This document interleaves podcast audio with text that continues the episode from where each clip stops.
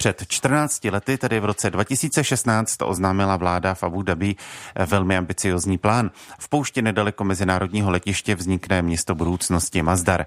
Bude bez aut, plné technologických novinek, šetrné k vodě a energii získá výhradně z obnovitelných zdrojů.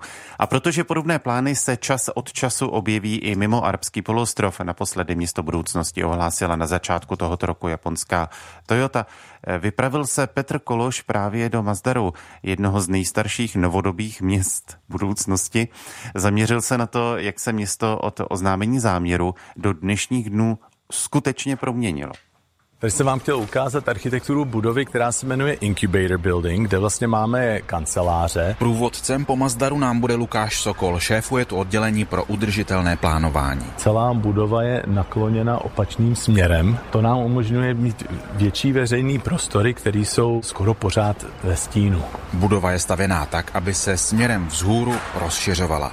Efektivní ochrana proti horkému slunci tady v poušti samozřejmě znamená energetickou úsporu při chlazení a to je žádoucí jak z ekologického, tak i z ekonomického pohledu. Ze stejného důvodu jsou všechny ulice projektovány takzvaně po větru. Jde o to, aby uvnitř čtvrti nestál horký vzduch. Tyhle ty metody se snažíme používat v Mazdaru skoro všude. Například za námi je takzvaná arabsky bržíl, větrná věž a ta funguje tak, že sbírá chladnější vzduch, který se tady vyskytuje vejš a přibral přes mokré blany a tím se schladí ještě více a tím padá vlastně dolů a ochlazuje ty prostory. My jsme to tady měli jako experiment, že to tady má ochladit to hlavní prostředí.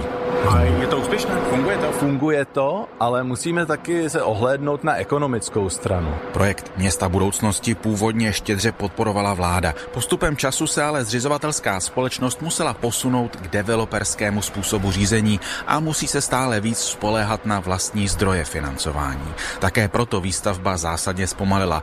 Původně mělo být město pro 50 tisíc obyvatel hotové už v roce 2014. Jak uslyšíte, splnit se podařilo jen zlomek z ohlášeného. Máme asi 2000 obyvatel a jak jste viděl eh, venku, tak ještě se staví dál. Toto je jeden důvod, proč jsem vlastně přešel, protože jak město bude zdvojnásobit svý obyvatele a to znamená, že mají i jiné požadavky. Parky, sportovní rekreace, školy. Některé nemovitosti vybudoval a provozuje Mazdar sám, jiné jsou tu od cizích developerů, případně nadnárodních firm. Ty tady obvykle zřizují své výzkumné areály. S právě dokončovanou novou obytnou částí Mazdaru souvisí i český mobiliář. Odpadkové koše, popelníky nebo stojany na kola jsou z moravských Bílovic. Celý ten mobiliář si Mazdar vybral v velice příjemné kortenové barvě. Za místního distributora českého mobiliáře mluví Nadia Kuzmová. Český mobiliář tvoří kolem 60% celkového objemu, který my tady ve Spojených Arabských Emirátech distribuujeme. Konkurenční firmy prý poráží především designem, odolností a také nižší cenou.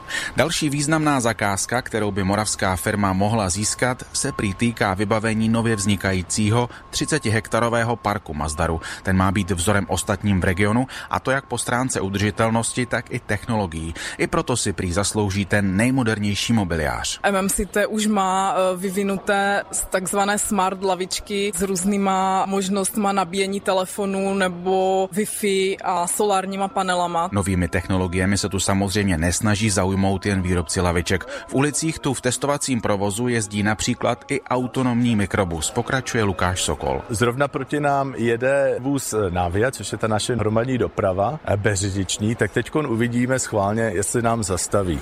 Nebo budu Co myslíte? Vy stojíte, vy stojíte v zákrytu. Už se blíží. Cinká a co se stane teď? Teď vyběhne někdo a řidič mi vynadá? Jestli tam někdo je, tak asi nás eh, požádá, aby jsme ustoupili, což můžeme asi udělat rovnou. Ale jak jste viděl, tak sama zastaví, aniž by eh, někoho porazila a jen tak tím známým eh, zvukem, který už známe z Evropy, zacinká. Mazdar by také měl být napojený na linku metra. Ostatně leží hned vedle mezinárodního letiště. Vést by se měla i tramvaj. Petr Kološ, Český rozhlas Plus.